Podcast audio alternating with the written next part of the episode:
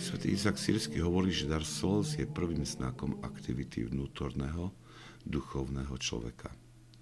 Myslí tým moment, keď duch prebrá vládu nad telom a dušou, čo nastáva po umrtvení vášni asketickými prostriedkami.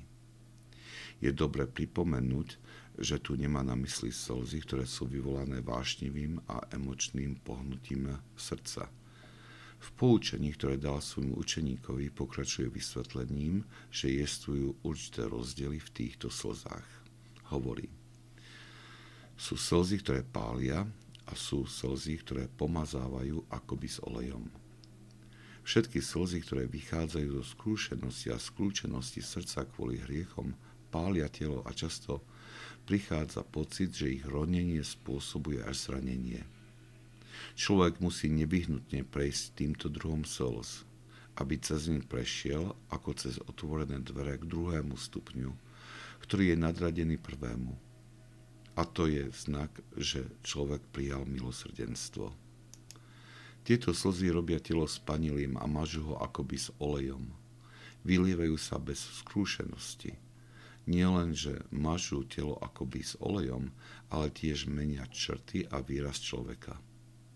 Veselé srdce rozlieva jas po tvári, bolesť srdca však zarmucuje ducha.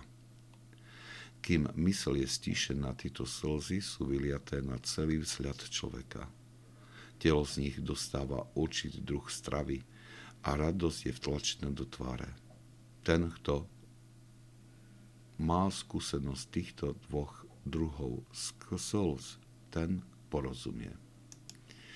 Sme zda vďační za tú poslednú vetu z jeho poučenia, pretože celkom určite sa nám zdá, že svätý Izak Sírsky hovorí o veciach, ktoré nám ťažko chápať. Možno je to aj tým, že tu nepodáva úplne vysvetlenie daru Solos. Niečo už naznačil v predchádzajúcich homiliach a niečo sa zase dotkne v budúcich. Nemusíme sa však trápiť, že sa nedokážeme plne mysľou zmocniť tohto poučenia.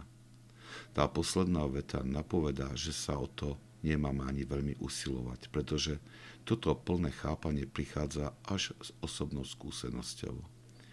Keď príde ten moment milosti, príde aj plné pochopenie jeho poučenia, aby sme neboli zmetení týmto darom slz.